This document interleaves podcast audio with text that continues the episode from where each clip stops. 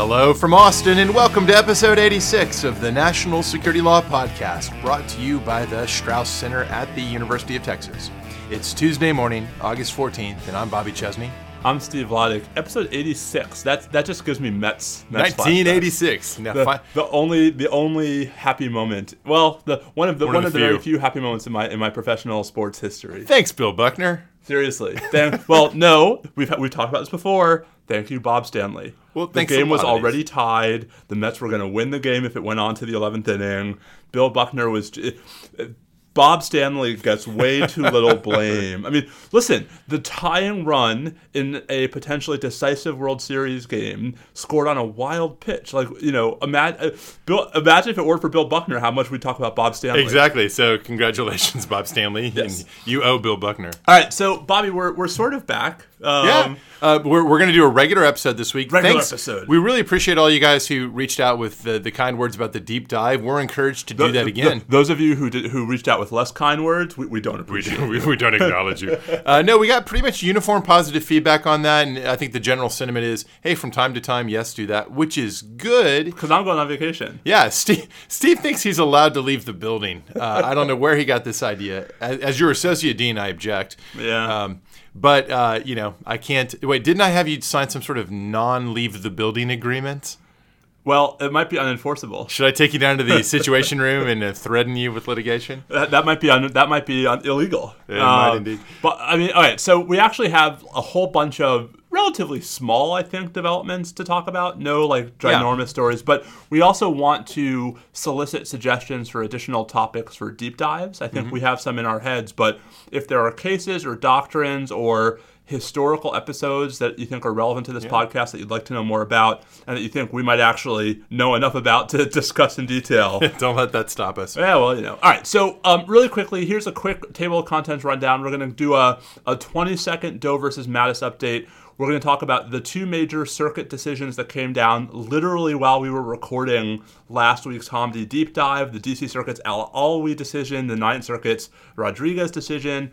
Bobby, there are two pending nominations to the Privacy and Civil Liberties Oversight Board, or as Karen puts it, the PCLOB That's the name. Don't or the wear it out. PCLOB. Um, we have a little bit of a military commissions update. That is to say, um, if and when the Al Nashiri case ever gets back off the ground, there's a judge. There's now a judge. Judge Schools. And then we're going to talk about some Trumplandia because I guess we have to mention Omarosa and It's in our contract. oh, and the Manafort trial. And I mean, per- perhaps most, I mean, I actually think the most important thing that happened in Trumplandia in the last week was um, the release of Judge Howell's 93 page opinion. Oh, yeah.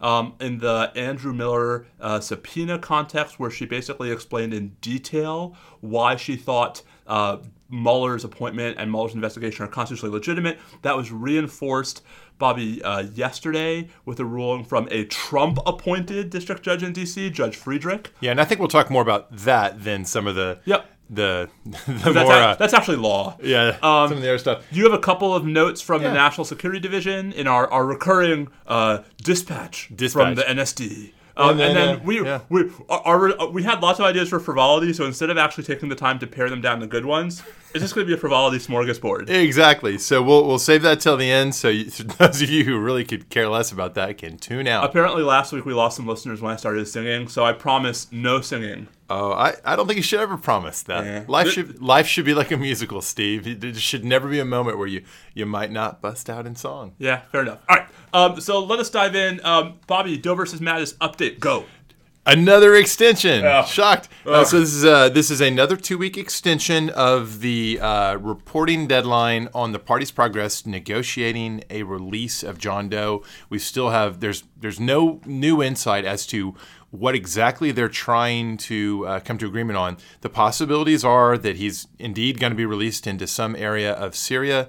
Um, it's definitely possible that the delay reflects that they're trying to work a deal to send him to Saudi Arabia instead. After all, it's also possible. It, it seems odd it would take this long to just figure out a deal for Syria. Like if there were because here's if, if there was a, if there was a sticking point, presumably they would have you know if there was a, a point of no return, they would have realized that they couldn't that Right. they were that negotiations were at an impasse. Right. So so it seems it seems unlikely that what they're waiting on is just deciding how they feel about some particular drop off location, like the one originally indicated. Right. So the possibilities are that instead they're trying to figure out a deal for what's next for John Doe. And, and if it's going back to Saudi Arabia, then working out a deal to get the right assurances from the Saudis about what they're going to do with him when he gets there that will make him now willing to go after all, whereas he wasn't willing to go earlier when the plan was that he'd, I guess, go into Saudi custody when he arrived. Now, it's also possible, though, that what's going on is a hang up over travel documents. He doesn't have any, he doesn't have a passport. Remember, Doe is a U.S. Saudi dual citizen.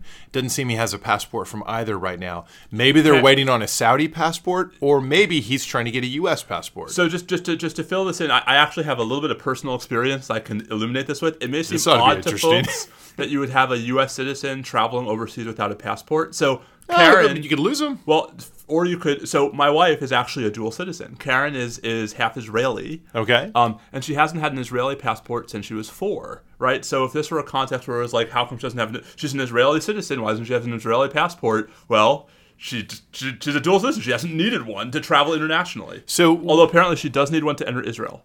They were mad at her last time. Well, okay, so that's actually apropos of this really great. Thank you. That uh, Jeff Jeff Kahn, our friend at SMU, has who's the go-to authority on all things related to uh, citizens and travel rights. He's got all kinds of amazing scholarship in book. this area and a book on the topic.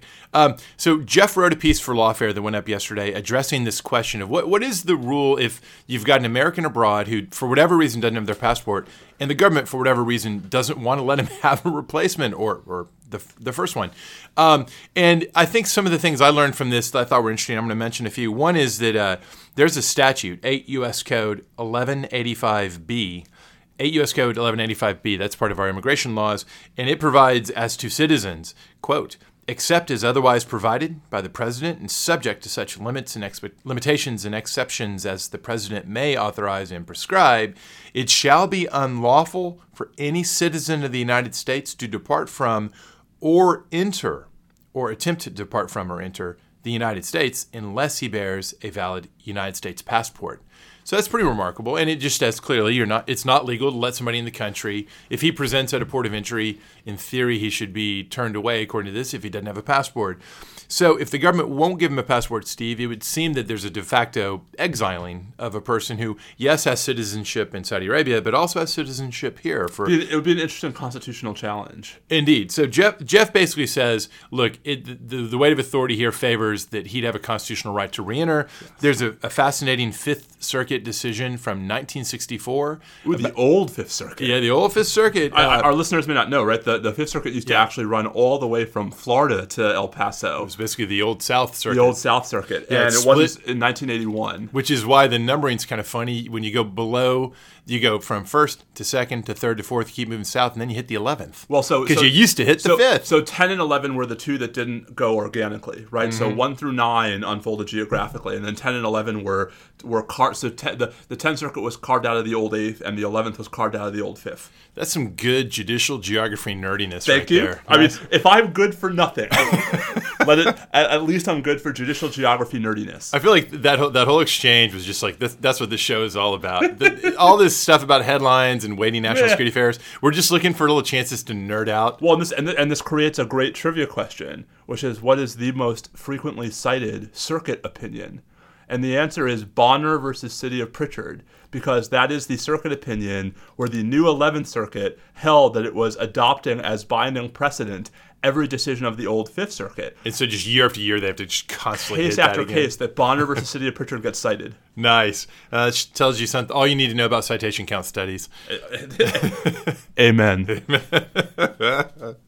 All right. As, as as as as I know you and Danielle are in the midst of the law review submission season. We are. We'll, we'll talk, you know, during Frivolity, let's go over sort of what we've been writing this summer, because I do have an article out there. All right, so anyway, back to Oh Doe, yeah, okay. sorry. So the Fifth Circuit ruling is Worthy versus United States. You had an American journalist who basically circumvented travel restrictions and got to Cuba and, and et cetera, and uh, and they tried to keep him out. And the Fifth Circuit had the following to say. Um, Quote, it's inherent in the concept of citizenship that the citizen, when absent from the country to which he owes allegiance, has a right to return, again to set foot on its soil, uh, close quote, and then there's there's more, uh, and then the quote begins: "To choose between banishment or expatriation on the one hand, or crossing the border on the other hand, being faced with criminal punishment the loss of some of the rights and privileges of citizenship as a felon." Close quote. That would not be permissible. Um, now, at that time, it's interesting. Section 1185, or its predecessor, was actually backed by criminal penalties, and now it's not.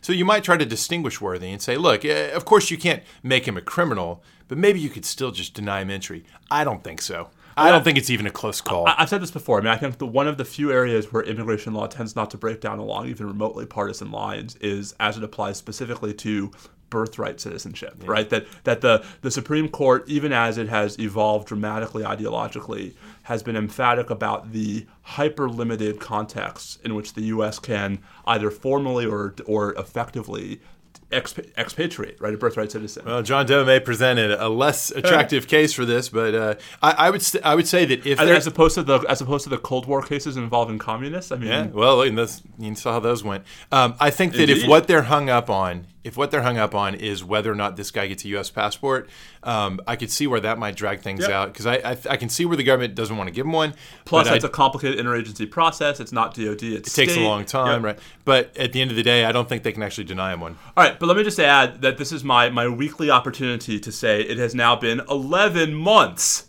Um, as of yesterday, since Doe was taken into custody, and still no merits ruling. So, one more time with feeling, that's a bad precedent. So I, I, won't repeat. You know, I, I my view is it, it, sure took a long time, and I was with you for a while. But now that they're at this point where they're both jointly negotiating, no, no, listen, I feel like the clock is sort again, of told.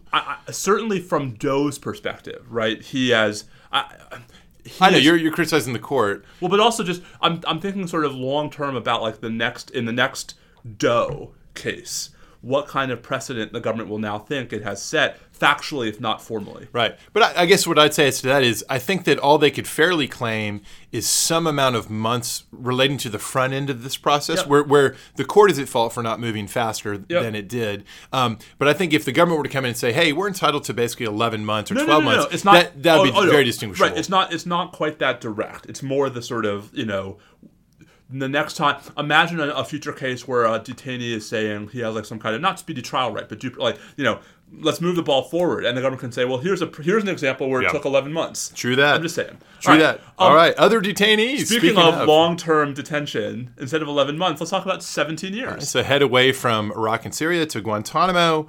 Uh, the Al Alwi case, which dropped in the middle of our Hamdi deep dive, which was an awesome coincidence.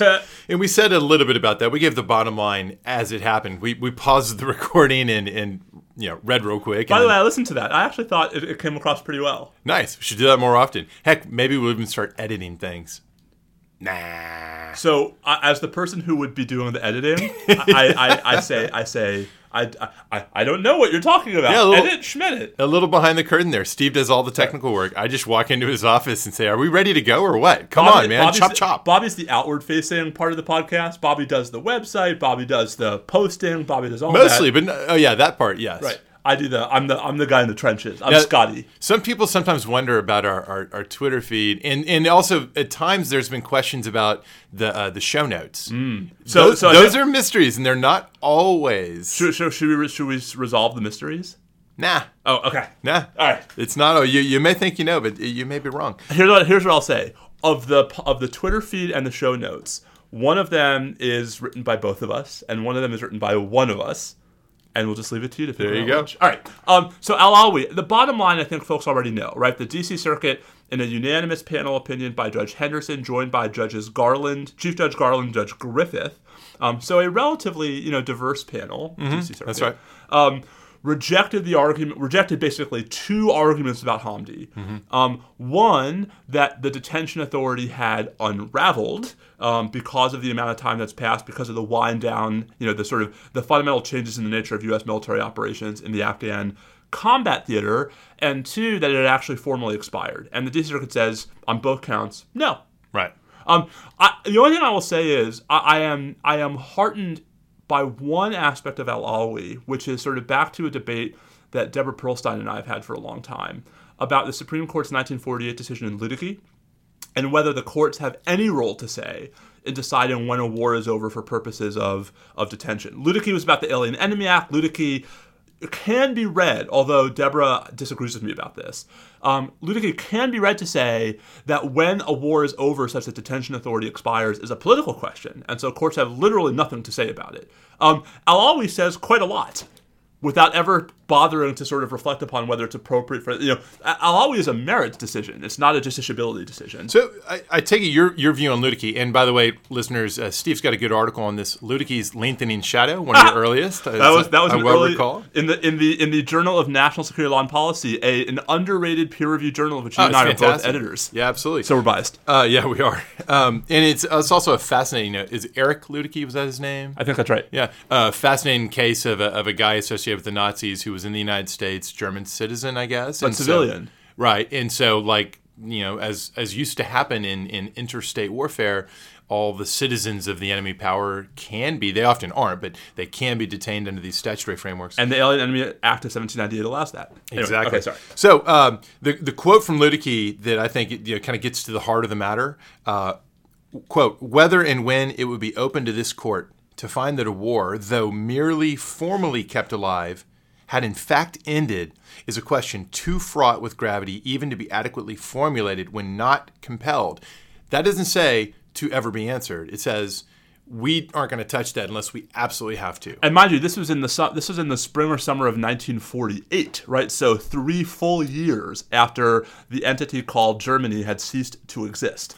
And so the the general takeaway is that the court certainly is saying that in general, it's a political determination to say the war is over on such and such a date, then that's the default rule. I think we'd all agree. Mm-hmm. Um, I think Ludecke can fairly be read to say that if you're presented with a preposterous enough scenario where the executive branch is trying to artificially keep it yep. open when it's yep. just obviously not the case, the courts could intervene at the margins. Well, this goes back to a deeper debate about the political question doctrine, which is whether the political question doctrine is actually a justiciability doctrine or whether it's just a deference doctrine. Oh, you um, know I love that topic. And and and you know I, I love teaching the Walter Nixon impeachment case because the the three different opinions, the majority opinion by Rehnquist and the White and Souter concurrences, are really brilliant reflections of these very different yeah. approaches to the same doctrine to reach the same result in the same case. And I, we've probably said this before that uh, you know in my argument deference is a spectrum yeah. that runs from politeness to fully binding deference. At that far end of the spectrum, where it's fully, truly binding and dispositive, it's indistinguishable from the court not having a role,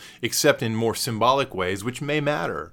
But so, the outcomes will be the same. I, I, I, think I generally agree with one exception, right? Which is a, a, if you a pure political question would not depend upon what the actor to whom you are deferring has said or done right? Whereas binding deference still requires something that they actually to, do something that they actually do something yeah. to defer to, right? So, it, it, right, unless well, I suppose in its most robust capacity, binding deference could mean you treat inactivity as a choice not to act. Yeah, all right. I mean, the, we, I think one of the one of our deep dive topics might be the political question doctrine. Yeah, so, so we'll, we'll, we'll, anyway. All this is to say, Al Alawi is decidedly not a political question decision. It is a you know careful. I think unsurprising analysis of why, based on extant authority, detention authority under the AUMF is still very much alive, yeah. at it, least for someone like Al Alawi, a Guantanamo detainee. And, and as we've said all along, I mean, the facts on the ground in Afghanistan, one need only look at the headlines today in the past couple of days about massive uh, and rather surprising to some observers uh, Taliban military advances, including overrunning an, army, an Afghan army base. Um, the idea that basically things have sort of reverted to sort of a peacetime role there. Now, I, I recognize that's that wasn't wholly the their position, but but there have been some arguing that sort of argument. It, it's not persuasive remotely based on the facts on the ground. The more interesting argument that I think here that the Al Alawi's counsel was actually advancing was, you know, be that as it may, the U.S. role has formally shifted to such a support support-oriented role. Uh, at least it's been made to sound that way. That and maybe, the security agreement. And, and, and, and, you know, it gets to a question of formalism versus functionalism. In in actual practice, we're still using force on a on an armed conflict level basis. There, I think that's very clear. Uh, you're still going to get combat pay if you're deployed there. So There's a lot of reasons to think. Yeah, yeah. No, I, I, mean, even I don't think Al Alawi is wrongly decided. Yeah. I mean, I, I, quibble with some. I mean, as with almost anything Judge Henderson writes, I think she's a little bit too flippant in how she dismisses some of the arguments she's rejecting. But I actually, you know I don't know that I would have reached a different result were I on that panel. Now, the, the most important thing, though, to me, besides the fact that they reached the merits in Al Alwi, is what they don't decide, Bobby. So at the very end, um, they go out of their way to stress that they did not just reach either Al Alawi's substantive due process argument that the length of his detention raises substantive due process concerns, or the procedural due process argument we talked about briefly before, the sort of the ratchet idea that as detention goes on, perhaps the government should, ought to be held to a higher burden. Um, and the D Circuit says, listen, you didn't raise those in sufficiently full flower in your briefing. Um, and so we're just not going to pass on them. Which which means the court didn't take the occasion, didn't say you don't have Fifth Amendment due process Right. clause. Once again, the. DC Circuit has managed to avoid clarifying whether Kiyemba 1 is still good law on that point. Um, but why that matters is because, of course, there is the Matan case, the pending 11 detainee CCR habeas action in the district court, which was argued last month, where, you know, I, I think there are some factual distinctions in the statutory arguments, um, but where I think the real heart of the matter is the constitutional claims. It'll be, I'll tell you this, and this will segue nicely to our next topic. Mm-hmm. Uh, it'll be a titanic event if these courts begin to start talking about having substantive and procedural due process rights under the Fifth Amendment for these non citizens of Gitmo, thus going beyond the habeas focused ruling in. Uh, in uh, Boumediene. But speaking of non Extraterritorial constitutional rights. yeah, speaking So- of that. So, also while we were recording the podcast last week, um, a remarkable thing happened in the Ninth Circuit. The ninth, so we talked probably more than people ever really care to talk about these cross-border shooting cases. Um, and the Ninth Circuit finally, I mean, it had been sitting on this for a while, decided its creepily similar cross-border shooting case to the Hernandez case, where once again I'm co-counsel to the petitioners. Um, this case is called Rodriguez versus Swartz. This was a shooting outside, I think. Um, oh wait, Nogales. okay. Um, and unlike in the Hernandez case, in this case, the government's actually prosecuting the CBP officer. Um, they prosecuted him for murder. The jury hung. They are now planning to retry him for manslaughter. Um, so here we have a case where even on the even the government is front and center in the narrative that this was unlawful, unconstitutional, well, unlawful excessive force. Okay. Um, the district court, before the Abbasi decision from the Supreme Court, had said um, no qualified immunity because you didn't know at the time you shot him that he wasn't a, an American citizen. Um, and qualified immunity is based on the facts as known to the officer at the time of the episode. And yes, Bivens. Um, because this is an ordinary law enforcement excessive force case, the factual setting is not sufficiently problematic, right, to militate against. so it's just a run of the mill excessive force Bivens action. which which which the Supreme Court has never poo-pooed, right? I mean, which the Supreme Court has consistently said is the core of Bivens, right? Is the sort of this as as Kennedy said in Abbasi, the the search and seizure, the ordinary law enforcement search and seizure context in which it arose. Um, the case was appealed, and while the appeal was pending, we had Abbasi and Hernandez one go up to the Supreme Court. Um, Abbasi certainly changes the Bivens analysis. And so the Supreme Court sent Hernandez back to the Fifth Circuit. We know what happened there. Um, and the Ninth Circuit eventually took supplemental briefing and waited and waited, and a year later handed down this decision. And in this remarkably, I think, interesting opinion by Andy Kleinfeld, who is on no one's list of liberal Ninth Circuit judges. I mean, this is a solid Republican, you know, George H.W. Bush appointee. Um, in an opinion by Judge Kleinfeld, the Ninth Circuit says one, qual- no qualified immunity, and in the process holds that the Fourth Amendment applies to a cross-border shooting by a U.S. law enforcement officer. Is there a discussion of how that interacts with uh, Verdugo? There's a long discussion. Yes. And so Judge Kleinfeld spends a long time explaining why Verdugo Urquidez de- dealt with different facts and why Verdugo Urquidez is not fairly read as categorically foreclosing all Fourth Amendment protections for all non citizens outside the U.S. in all contexts. Um, and he says, listen, the key here for him was that this is a unlawful excessive force claim, a Fourth Amendment seizure, where the seizure began with a U.S. officer standing on U.S. soil. Right. Um, now, Right. It's not a wholly extraterritorial. It's not wholly pattern. extraterritorial. Now, of course, you know this will beg the question: Well, a U.S. military officer at Creech Air Force Base, you know, shooting a drone, is also standing on U.S. soil. Right. Does the location of the shooter or someone in the kill chain, and what about the intelligence Right. behind that, et cetera? So this is what- so does I'm that more- sort of planted in the U.S. for constitutional purposes? I am more partial, for partly for that reason, to Justice Breyer's dissenting opinion in Hernandez one. I still don't know why it's a dissent, um, because it really wasn't a dissent. Um, where he and Justice Ginsburg explain why there are actually a whole bunch of factors that, taken together, explain why they think the Fourth Amendment applies. Remember, in the Limitrophe. Right. Um, right. Right. Right. And, and I think oh that's gosh, I I, haven't heard that in a while. I, I think that's a. I, I actually think that's a better It, it does make more sense, and it helps you anticipate and perhaps deal with in advance these other extensions. But to be clear, doctrine. apart from the Fourth Amendment holding, I think the rest of the court's qualified immunity analysis is deeply consistent with Hernandez one, where the Supreme Court reversed the en banc Fifth Circuit for saying no for saying that there was qualified immunity. So so far so good.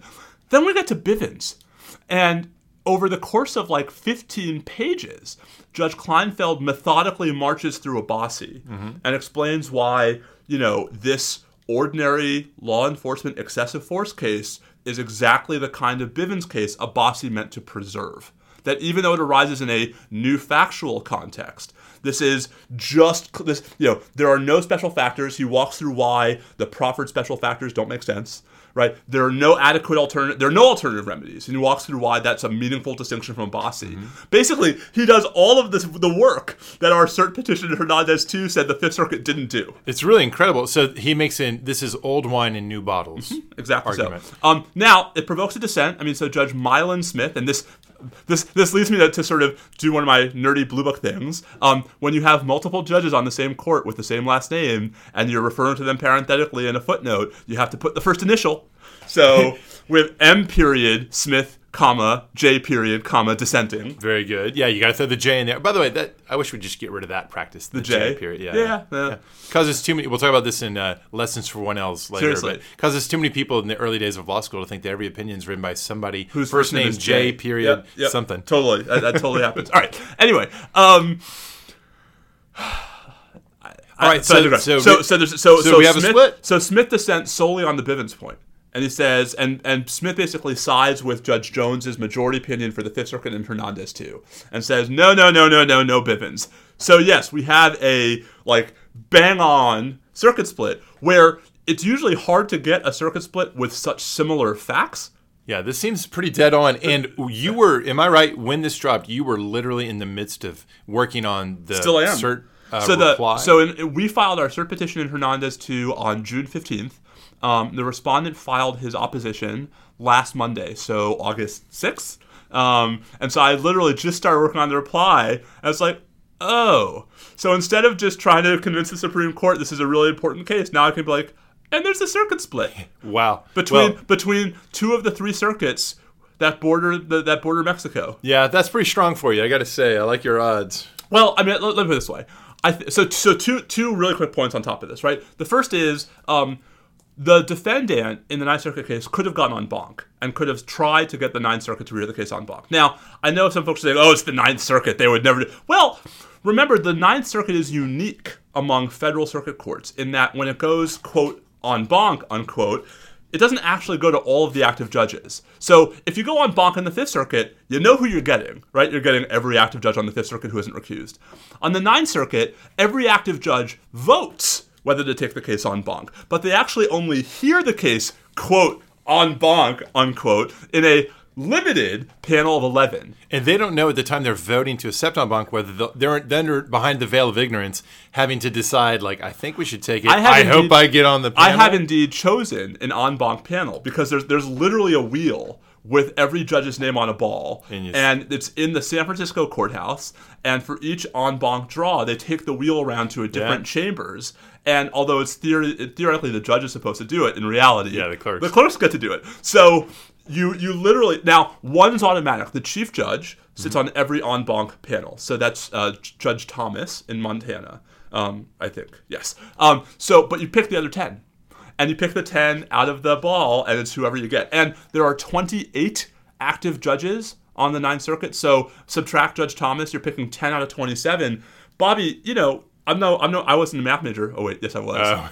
Let's not go down that road. Um, you can get some pretty wildly Yeah, you don't know. diverse en banc panels. Wait, I want to hear a little bit of uh, what it's like. I want to put put the listeners in the room when this this contraption is brought in. So it looks like a bingo setup. It, who else? How many people are watching? What kind of witnesses are there to make sure you don't you know cherry pick your favorite ten judges? well, there's the there, there's the person from the clerk's office. okay, You know, just you and the you and the clerk's you office. know, usually someone else comes along. You know, someone uh, either someone else from the clerk's office or one of your fellow. so you grab the handle, you start rotating the cage. The tiles are pull, pull on the ball. And it's like and, and do you say like the first judge selected is, and you read out the name dramatically? you're not doing this for an audience. Oh, you are now. Well, all right. um, no, but it's like you know, um, you do actually. At least I, I, the, the one time I did it, we actually did place the judges in seniority order as we pulled them, um, right? But so um, I remember that I pulled um, a an en banc panel for a Title VII case that was really not good from your perspective. from my perspective. Well, Um, that's good. Good on you to allow the process to unfold without trying to pull some sort of like fire alarm, switch the tiles around, Totally. gambit. But I say all this because in the, the Ninth Circuit is unique in this respect, in that what was normally, I think, a very straightforward calculus Yeah. about whether it's worth trying to take a what you think of as outlier panel decision en banc. In the Ninth Circuit, it's really you don't know. don't know. Um, I say that because um, the defendant in the Ninth Circuit case has filed a motion in the Ninth Circuit to stay the mandate pending filing of a cert petition. And that's an interesting skipping. filing because it basically suggests they're not bound by it. Yeah. But you wouldn't need to do that if you were filing for rehearing because the rehearing petition would automatically stay the mandate. sounds sounds like they're planning to try to get their case joined up with Hernandez two. yeah, although I mean that's up to the Supreme Court because we're going to be barring some something really surprising. Hernandez two will be on the list for the so-called long conference. This is the big back to work conference the justices have in September right before the count the term opens. You know, the briefing in Rodriguez won't be done even if they hustle until well after that. So the court would they have could to just hold. stay, they could just hold it. Yeah. They could, they could. But anyway, all this is to say, um, I don't know if they're going to take Hernandez, but they're going to take this issue. I think you're. Yeah, I was gonna say they may or may not. They may choose one vehicle over the other, but it looks like the issue is going all the way up. Yep. And and so it's just a question. And it of, should. This let's get this one clear. This is important. Well, so here's what's interesting, right? We filed the cert petition on June 20th when Justice Kennedy was the decided who who wrote Abbasi was the deciding vote. He's not going to be the deciding vote anymore. No. And and and lest folks think that Judge Kavanaugh hasn't said anything on the subject, Judge Kavanaugh has a long concurring opinion um, in a case called Meshal versus Higginbotham, where he is very skeptical that courts should ever be recognizing Bivens remedies for conduct that even touches extraterritoriality concerns. So he's clearly not going to be more open to these No. claims than Kennedy. But it, do you think he's actually going to be Yes. any narrow? You think he will be narrow? Yes, yes. Oh, by the way, let's digress briefly without opening up the full Kavanaugh can of worms. but just purely predictive. Uh, do you think that the majority, the Senate Majority Leader, is going to succeed in getting the process done before disclosure of all the, the documents? In other words, Yes. are, yeah, think they will. Yes. All right. Is there some kind of stunt that could be pulled like many years ago when the Democrats in the Texas legislature tried to or did leave the state to The- prevent the- there I are think to prevent a quorum? There are stunts. I just don't know that that the Chuck Schumer thinks it's going to be worth it. I mean, I think I think there's a distinct sense that although they're waging a very you know loud public relations battle, they But don't actually, think they're going to win uh, this one. th- well, there could, you know, there is the question of like, how will this affect some of the closer races if they do that? Yep. Yep. All right. Including here in Texas. Indeed. Wow, that one's getting interesting. Beto O'Rourke and Ted Cruz, uh, which I think a lot of people didn't think were going to have a very close race. Um, it's actually beginning to look like it might be kind of close, and so I think we're going to see probably as much or more spotlight on that race than Yes. any of the others. I mean, it's interesting, right? Because Texas is incredibly expensive to get into Yeah. if you if you're trying to do a, a media buy, right, to influence a, a Senate campaign. But there's a scenario where if the polls don't get better for the Republicans, right, right now, I think it's clear the Republicans are going to hold on to the Senate. I, there's a scenario where if things turn a little bit south, Yeah. right, between now and I don't know mid September, Texas becomes a pretty important race for Republican control of the Senate. It becomes not only important for that in the first instance, but it becomes terribly important symbolically in over a uh, the near term going into 2020 about narratives about whether or not it ever makes sense for Democrats to really invest in Texas. Yep. Because if you actually could put if you could put a Democrat in Ted Cruz's seat, it would open up possibilities that would draw attention, money, and you know uh, organization for a whole array of other races. So I think that I mean, I do, I do think the Democrats are going to pick up a bunch of House seats in Texas because there are there are some retiring Republicans who don't have like the most attractive people replacing them. Right, there's some demographic shifts to turn some of those, you know, lean red districts into actual but but toss-ups. it, but no statewide race Yeah. here has gone Democrat in a very very Ann long Richards? time. Uh, I don't remember the last one to be honest. Uh, but uh, to take a, a Senate seat Yeah. uh, since Lloyd Bentsen, I assume. Yeah, right? yeah. All right. Anyway, so that's uh, our Rodriguez Hernandez. Uh, you know, I- I think it's almost a certainty that one of those cases gets to the Supreme Court next year. Now. Yep, I'm which with is, you on which that. is interesting because when we sat down to record the podcast last, last week, I would have said like two percent.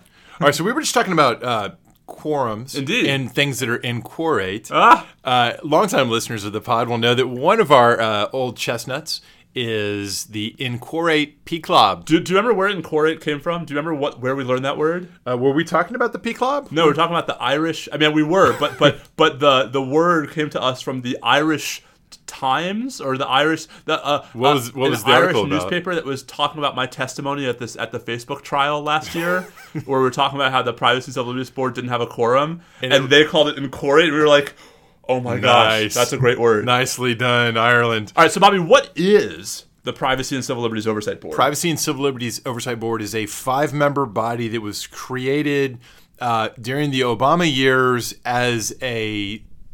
Is it fair to say, Steve, it's a watchdog organization? It's a government oversight body that is independent, uh, produces reports, has. I, I think the bottom line is this: it has tremendous access to the inside baseball of terrorism-related surveillance and privacy-type uh, activities, and produce some incredibly influential reports analyzing both the the practical functioning and the policy merits of the 702 collection program, which remains with us to this day, and the original Section 215 bulk metadata collection program, which now exists in a different form under the USA Freedom Act. Uh, and I think in, in one case, uh, 702, PCLOB said, look, we've taken a, a really close look at it. Here's this incredibly detailed public report about exactly how it really works. Very handy product to teach and learn from. Um, and saying this is really worth it. This this ultimately produces a lot of great and valuable intelligence, and there are issues, and you could improve it the following ways, but this is good. Section 215, bulk metadata collection, in contrast, they concluded really wasn't worth the candle. Here's the limited benefits. Here are all the problems. Um, it has a tremendous ability to play the honest broker role in looking into things that the public doesn't have direct access to because it's deeply classified, and that frankly the the uh, the intelligence oversight committees in Congress it's a role they're supposed to play, but as as we well know, the House isn't capable of playing that role at all at this moment because of the way it's been conducted under Chairman Nunes. Um, the Senate definitely has had its ups and downs. It's doing very well right now relative to the House. Uh, but having PCLOB out there was really a much more nimble and, frankly, I think quite credible body. But bit by bit, its its last round of members uh, dropped off until Beth Collins was the last remaining one. There have been a bunch of nominees. Uh, there had already been Adam Klein nominated to become the chair. Ed Felten from Princeton to uh, to join it. Uh, Jane Nitze, former OLC lawyer, to join it. Now we've got nominees of Travis LeBlanc, uh, formerly at FCC, and and uh, Aditya Bamzai from University of Virginia. Um, if everybody can, my, my good friend. Yes, yes. So, so get more national security law professors on there. We say. Um, so, if you could just confirm these folks, every one of these would be great. These are all really talented, capable. And here's here's the point we want to convey to those who don't sort of follow the ins and out of who's who. These are all really reasonable, trustworthy, talented, normal people. They they make a ton of sense. Um, whether the Senate is going to act on any of this is anybody's guess. Uh, until they do, the PCLOB is quorate, can't actually perform its functions. It's got to have at least three members to do anything. Um, it would have been really handy during the last round of surveillance reauthorization uh, travails to have the PCLOB functioning and able to, you know, provide up-to-date reports that would inform that debate. Those debates are settled for the moment, but they're going to come back. So, Senate, confirm these people.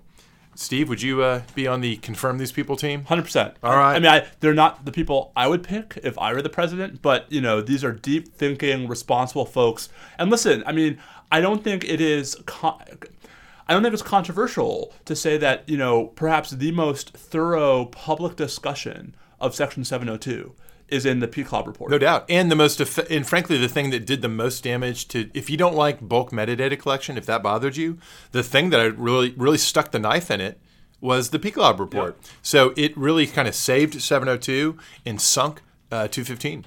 Uh, speaks well of it, I think, in general. Now, uh, let's move on. A quick military commissions note. Um, it's, I have one quick DC Circuit update. oh, you do? They did it again. Wait, you're not telling me there's a new opinion like while we've been recording? Uh-huh. Oh, what is it now? This is uh, in Qasim versus Trump. This is another Guantanamo habeas case. Good heavens. They have denied the petition for initial hearing en banc, but Judge Tatel has written a concurrence where he says, yes, we should wait for the ordinary course of things to progress, but there are some serious problems in our panel precedents that we might want to revisit in an appropriate What's case. the issue in Qasim? It's it's the whole it's the whole procedural side of the Gitmo habeas jurisprudence. The burden of proof, hearsay evidence, whether intelligence reports are entitled to a presumption of right. It's it's trying to relitigate Trying some to the, relitigate some like long Al closed. Bihani, Al Adahi, Latif, that whole that whole. Yeah, I wouldn't hold my breath on that going anywhere. No, but it's interesting. I mean, No, it's certainly yeah. interesting to see anyone mentioning now. But can you? Uh, that'd be a hell of a thing for the circuit to to roll in all these years later and say, you know, on reflection, on second thought, all that common law developed process and evidentiary rules that we've repeatedly relied upon, nah, let's upset some of that. I, I think that'd be a I think that'd that's be a hell of a that's an overstatement. I think Is it? Yes. In, in what way? I mean, there's been this vast apparatus that has largely run its course over the period I, of years. I don't. I don't think the DC Circuit tomorrow is going to say, "Never mind." When we said preponderance, when we said preponderance, we meant clear and convincing. But I do think that there are some problems at the margins. For example, the con- the discussion of conditional probability analysis in Al-Adahi and the presumption of regularity in Latif that I think are not necessarily bedrocks to the court's Guantanamo jurisprudence that actually have caused mischief. But another time. Well, we shall see. All right, and then uh, meanwhile at Guantanamo, we've got a new judge, a replacing judge. This is replacing Judge Spath, is it? Yep. So this is Judge Schools. Judge Schools. So now, does Judge Schools actually have anything to do right now, or is it all still hung up? I think our listeners may have lost the thread of the ten-layer dip. So this is Al Nashiri, um, and you know we I think we mentioned a couple weeks ago that Judge Spath had announced his retirement from the Air Force. I think effective November first. Um, the case is abated. Now you know there's a question about whether Judge Schools would have the authority and or the wherewithal to revisit any of the rulings by Judge Spath Yeah. that led to the abatement. But from a procedural perspective, the ball is in the Court of Military Commission Review's hands right now. And Bobby, once again, the CMCR is covering itself in glory with how expeditiously it is handling this critical appeal on which no one thinks it's going to have the last word. So I think uh, going forward, we need to have a little bit of a tracker on this. We talk about how long it's how long it's been since this uh, issue was put before it, and you know, let's get a clock going. Do you have a ballpark sense of how long it's been already? Five months? Yeah, come on. All right. Um, how about we pivot over to Trumplandia and then get on to a few final matters? Uh, in a moment, we'll talk about some of these rulings on the constitutionality of Mueller's appointment. Uh, do we want to go down the Omarosa road?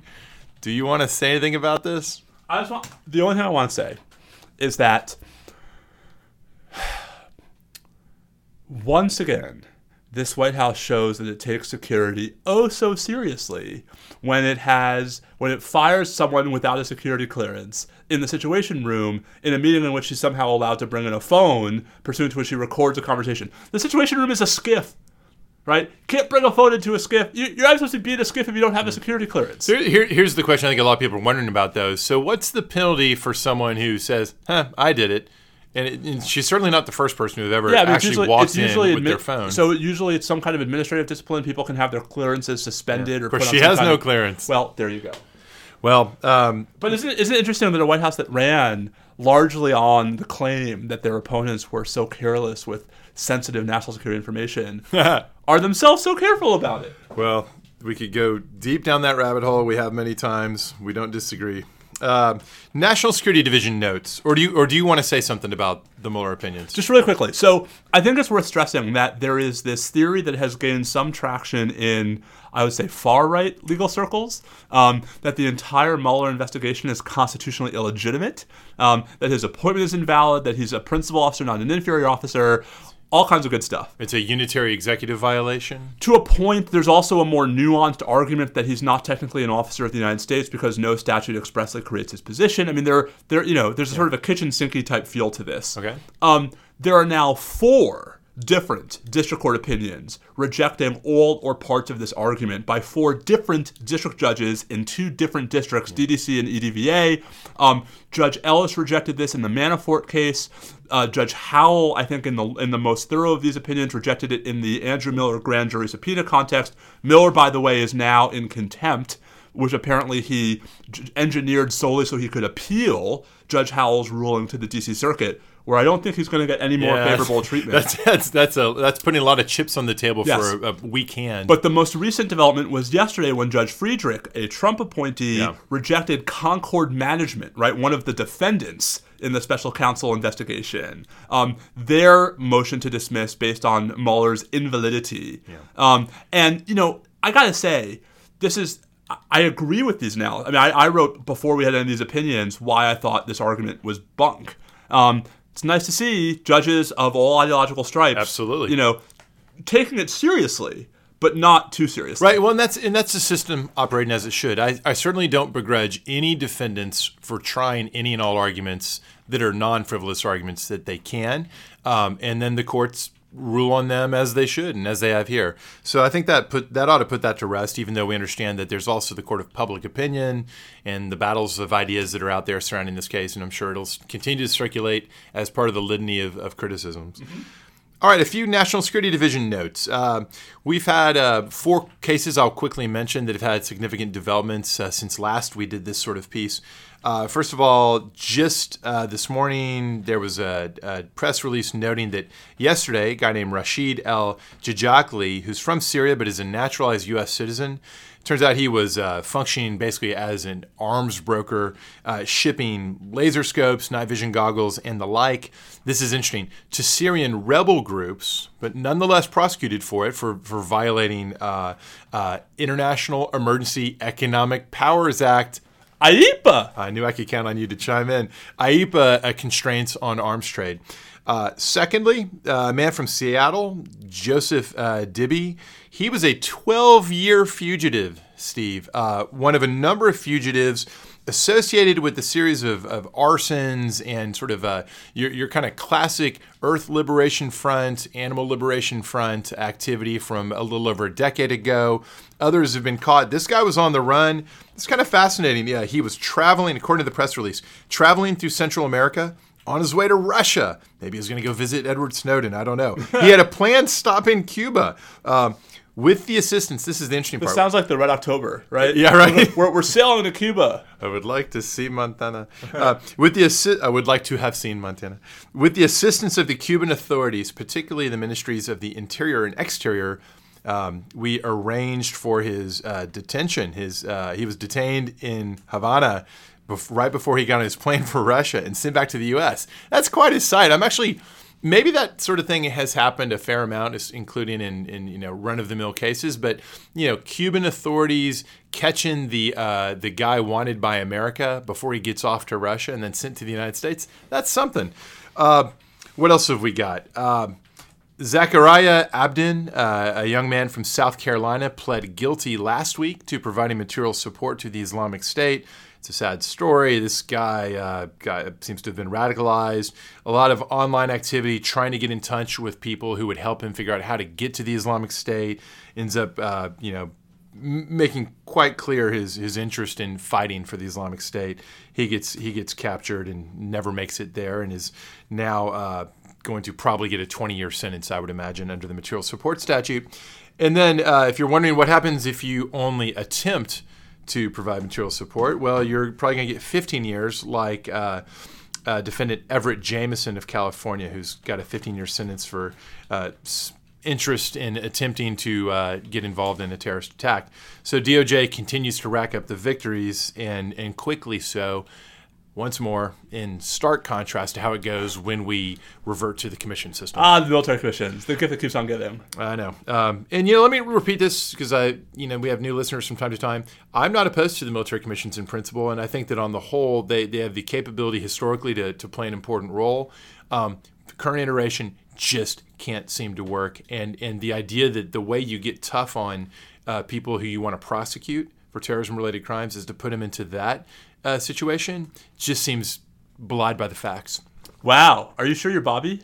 I, this is no different than what I've been I saying know, I know, I know, I know. I just, I think it's, it's int- the military commissions are, I think, one of the few areas of contemporary national security law where even folks who, for a long time, were very, you know, I think, worthy defenders of what the government was doing, have started to, Yeah. sort of express concerns. Yeah, look, I mean, if if you come at so first of all, no one should have to choose between coming at this only from a uh, defendant's rights perspective versus uh, we need to There's nuance? administer, you know, criminal justice appropriately as to people who are themselves going around harming other people in the worst possible ways.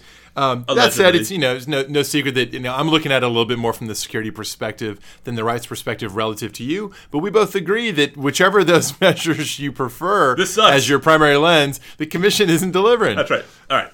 Um, so uh, that's actually the run of show substantively. Yeah, and great. It's, and, and it's only we're only at 50 minutes.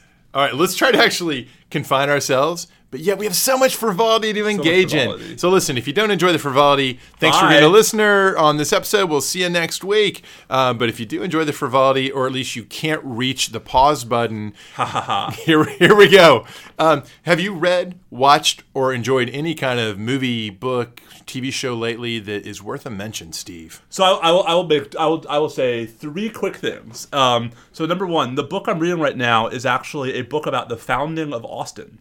Um, Cool. And the fight between Mirabeau Lamar yeah. and Sam Houston. Yeah, yeah. Over sort of the fate of Texas. All right, so the alternative uh, was what for our state capital? Uh, the alternative was was it uh, Washington on the On the Brazos, Brazos. right? Yeah, yeah. I, I'm, I'm making sure I'm understanding it. my Texas history. I just I, everyone needs to appreciate how, how so I I am a native Texan and I I am you took like four years of Texas history. I'm, I'm Texan right down to my Red Wing boots, and the joy I get from from Steve becoming steeped in our ways is is measureless. totally. All right. Anyway, and and indeed that Austin's original name was Waterloo. Oh, absolutely. So, Yep. all right. Um, it's like well, there's a Wellington Napoleon reference here somewhere. Um, Karen and I just finished two different seasons of TV shows that we both enjoyed thoroughly. The first is Succession, um, which is this HBO show that's sort of you know part. Um, I don't know how it, it's like.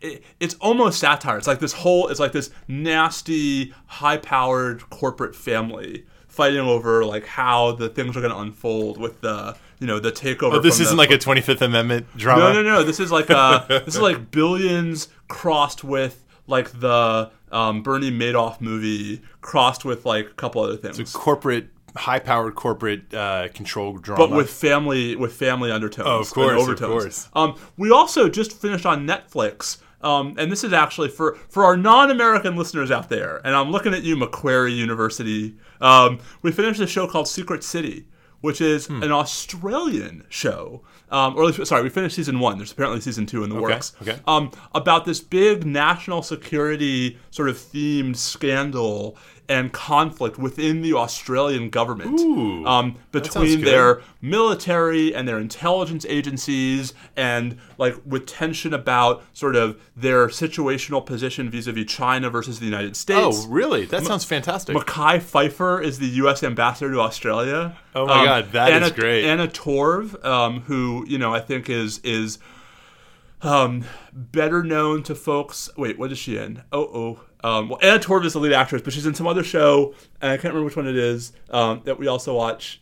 Anyway, um, she's great. Um, so, um, Secret City and Succession, both good fun. so clearly, what we need is a is a thoroughly well-funded. Oh, oh, uh, yes? Anna Torv is in um um, what's the FBI? Uh, Mindhunter, which was also fantastic. Karen and I loved Mind Hunter. I don't even know um, this one. which is a series that I think is loosely based on reality about the sort of onset of the FBI's behavioral sciences unit oh, interesting. Okay. and the sort of the late 70s. Are we talking like towards serial killer profiles? exactly so. in Um, Silence so of the Lambs. Anna stuff? Torv, Anna Torv is in that. Okay, that's interesting. Sounds creepy though All right. too. It, it's very creepy, but it's actually it's creepy, but not in the sort of oh my god, I'm gonna, I'm never gonna sleep at night way that Silence of the Lambs is. All right, so your your reference to Australia, and, uh, have you been to Yes. Australia?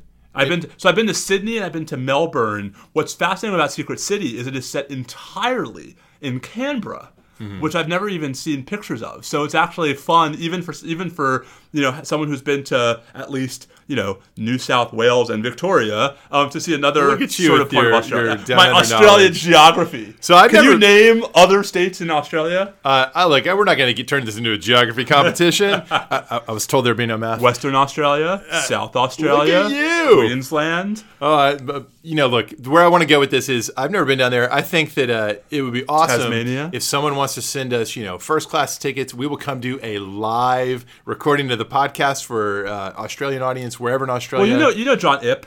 Um, Yeah, yeah. So John Ip is a, is a friend of ours, and John Ip teaches national security law at the University of Auckland, which is in Australia, but it's even better. It's New Zealand. well, well, if we go all the way, we obviously want to visit both. All right, our, the- both our Five Eyes friends. But here's my only request: if we do have this grand field trip to Australia and New Zealand, can Yeah. we please stop in American Samoa on the way back? Oh, sh- look, uh, let's make it a full tour. We got a Let's lot of borrow places. to someone's private plane. So I think I think what we need our listeners to do is to get us some sweet first class tickets. We will bring the show Or to your jet. backyard. Private jet will work. Um, and uh, you know, this reminds me. So Heather, my wife, has been listening to uh, my favorite murder, which is a podcast series with these this dynamic duo. They're they're so funny and warm, and, and they just. Do you know this one? Have you listened to it?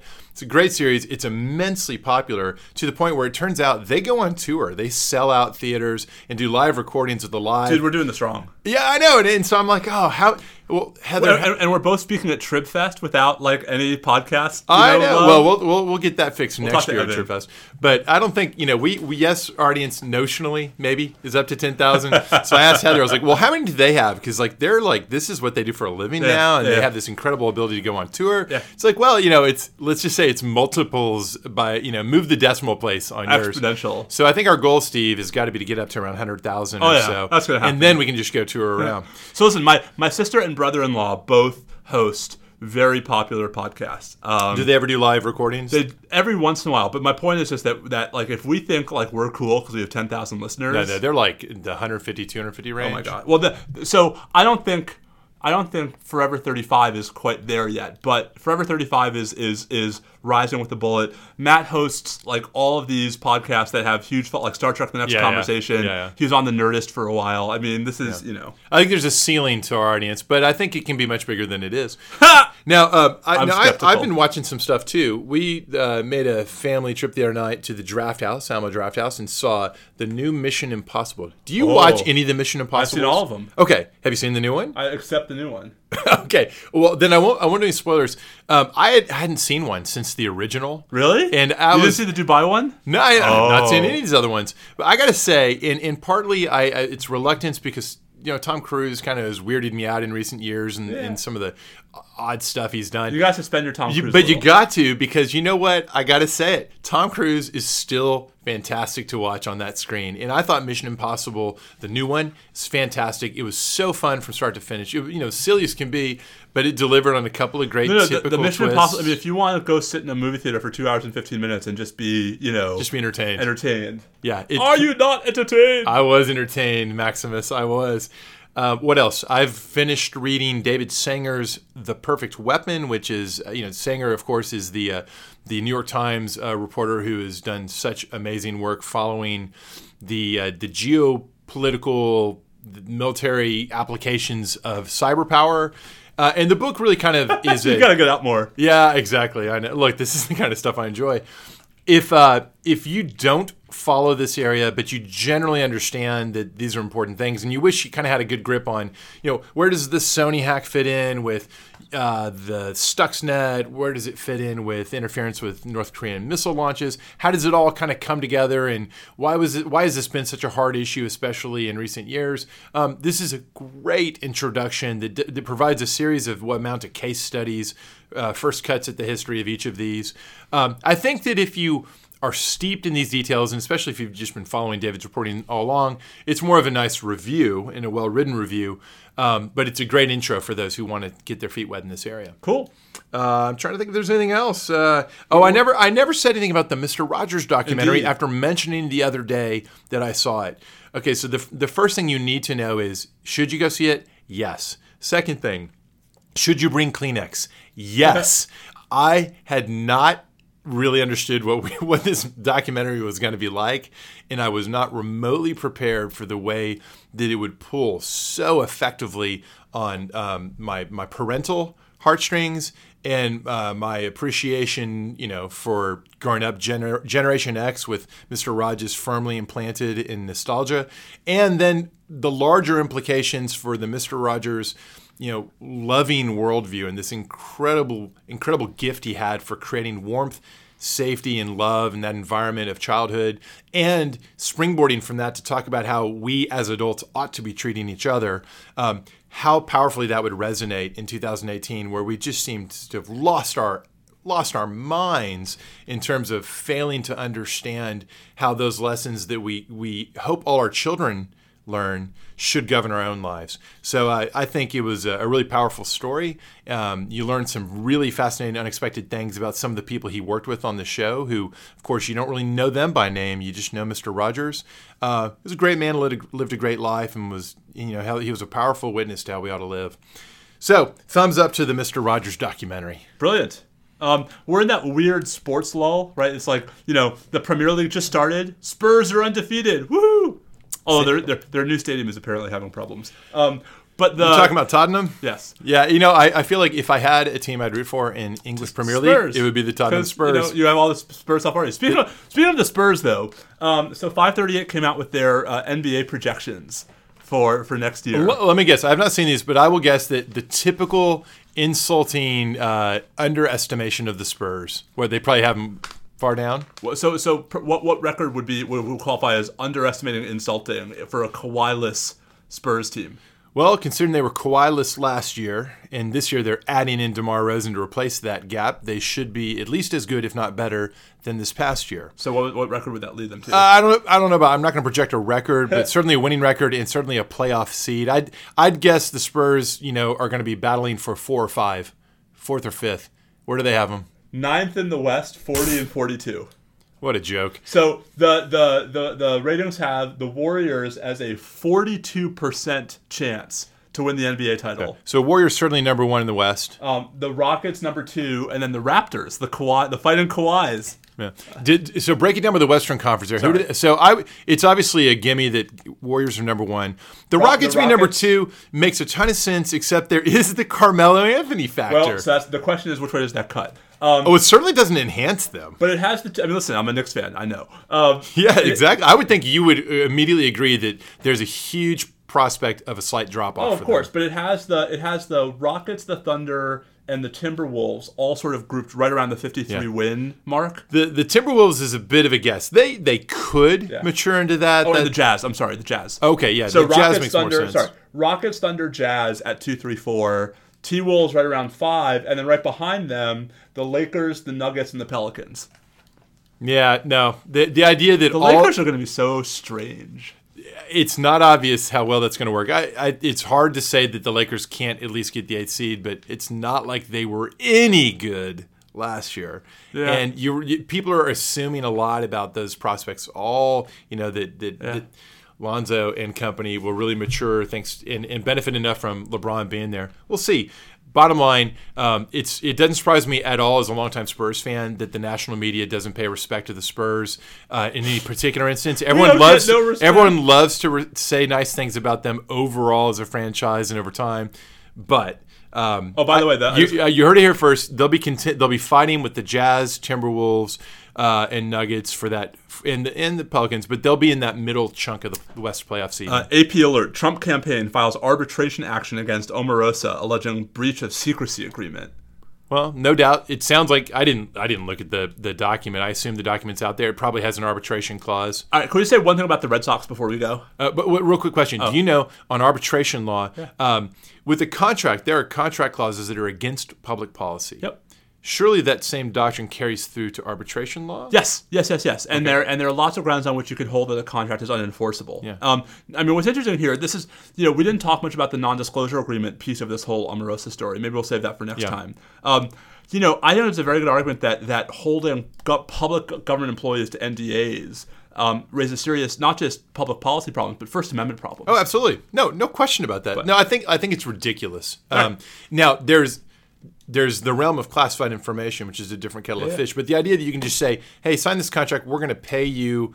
Th- look, there's this whole thing about bringing the campaign Yeah. in. Like, th- there's something that smells so fishy and yeah. wrong about this. Yeah. It's just I'm I'm looking for someone who can explain to me very clearly. Okay, here's exactly where this is already wrong, as opposed to this ought to be So wrong. I think Brad Moss wrote a little bit about this, but um, you know, I it's all. I mean, it may, it may help to explain why there's been so few people speaking, right? It and sure why and why un, uh, for, unusually for a White House, folks who have left have stayed pretty quiet. Well, and there's so many who have left, and it is bound to be so juicy what was going on. Yeah. Now you know they're getting paid fifteen thousand dollars a month out of the donations of people to the uh, Trump campaign. All right, really quickly, I just want to say one quick word about the Red Sox because Karen, who doesn't listen to this podcast, and I know she doesn't listen because every time I say she doesn't listen, she doesn't say, Yes, I do. Um, the Red Sox, Bobby, comment. are 85 and 35. Yeah, what are they on track for? So, I mean, uh, they're on track for 111 or 112 wins. They have to go to set a franchise record for wins in a season. This is the Red Sox. They have to go 21 and 21 in their final 42 games. That should happen. If they go 31 and 11, which is not beyond the pale, given where they are right now, pass the Seattle they'll record? tie the the 2001 Seattle Mariners and the 1906 Chicago Cubs for the most wins in Major so League that's history. something to shoot for. This is a little bit like when the Warriors Yeah. were gunning for the all-time win total in the NBA, and there's there is an element of history that's a pretty big chunk to reach for. Towards the end of the season, this begins to butt up against resting your pitchers enough Yeah. for the playoff I- run. I think- that's I more think- important. I, I think they'll. I think. I think they'll. You know, Gabe. He's no. Gabe Kapler's no dumb. uh, He's not Gabe Kapler. Who's the Red Sox manager? Anyway, whoever the Red Sox manager is, um, I, I don't think they're. I, I think they're not going to. Uh, Chris Sale looked pretty good the other day. Red Sox are scary, which of course makes my house intolerable in October. 12 strikeouts in five innings. Good heavens. Hey, there's always the Giants. I, I still I still think uh, the Astros will prevent a formidable challenge. I'd love to see a Red Sox Astros ALCS. Uh, could easily happen. Yeah. I mean, I, you know, unless the assuming the Yankees win the wild. Like how great game, to see if if Verlander's you know in his form, him and Chris Sale pitching some sort of decisive. Listen, the decision game seven. series. I mean, the division series. I mean, you could have you could have Red Sox Yankees and Indians Astros. I mean, that would be Yeah. great fun. You know the Indians are you know it. I'm looking at the the West. The Astros. A the A's are a great story this year. The Mariners are looking incredible. Wait, I mean, it- the Astros are only wait. The, They're- A- the they're just a few games ahead. They're only two games out. the Astros got swept by the Mariners. When did that happen? They're, they just got swept. Wow. So uh, that's going to be a real battle. That's going to be the best race to watch. Huh. And, and Oakland's now actually only three and a half behind the Yankees for the second wild card. And meanwhile, if you, for look, the first wild if you look over at the uh, National League Central, Uh. it's it's uh, you know no one's distinguishing themselves. Obviously, the Cubs are, as is typical in recent years, looking pretty good. But the Cardinals are slowly getting it together. The know. Brewers are hanging in that. there. So- Meanwhile, so so I asked baseball reference. I stumped baseball reference with a trivia question. Ha- uh, what was it? So the Indians um, have the the weakest record. Uh, da, da, da, 568. Okay. So Oh, by the way, do you think anybody's still listening? No. So um, this wasn't. This isn't true today, but like three or four days ago, the Indians had the worst record among division leaders, um, and they had the largest divisional lead. And I asked when was the last time that happened. Yeah. I know. Um, this late in the season. And so you're still waiting on that. Uh, they, they said they basically sent me their databases like, "Have at it, buddy." See, not so much stumped them as didn't fully interest them in answering. Well, I asked them a question they did Yeah, not that's answer. true. That's true. That's stumping. I think you're right. All right. All right. Well, we've certainly stumped our listeners by just rambling on and having fun. Guys, this is what Steve and I do. True. Th- This is why we decided to record the podcast. This, this is this is why we're behind on our writing obligations and our committee responsibilities Right. and all this other stuff. so, you know, we, we could get into that. We've rambled on too much. Let's just stop it here. We'll talk in the next episode about what we've been writing this summer. I think Um, actually we might we might even yes I think we'll we'll, we'll do maybe our, our summer projects maybe a one last update on national security developments and then you know I think we might record a couple deep dives. That's right. To, get us through your vacation period. Because At know, least one. at least one, maybe two. All right. On that note, But Bobby and I are fighting about whether it's going to be one or two. I, I'm arguing for, I want to give us a break. I think we should need to take a week off. We're going to have two and a half weeks off. We're not on vacation. Well, I know, but like I don't want to do the I don't want to time shift the work into this last week of summer. Anyway, uh, if you're still listening, stay safe out there. Adios.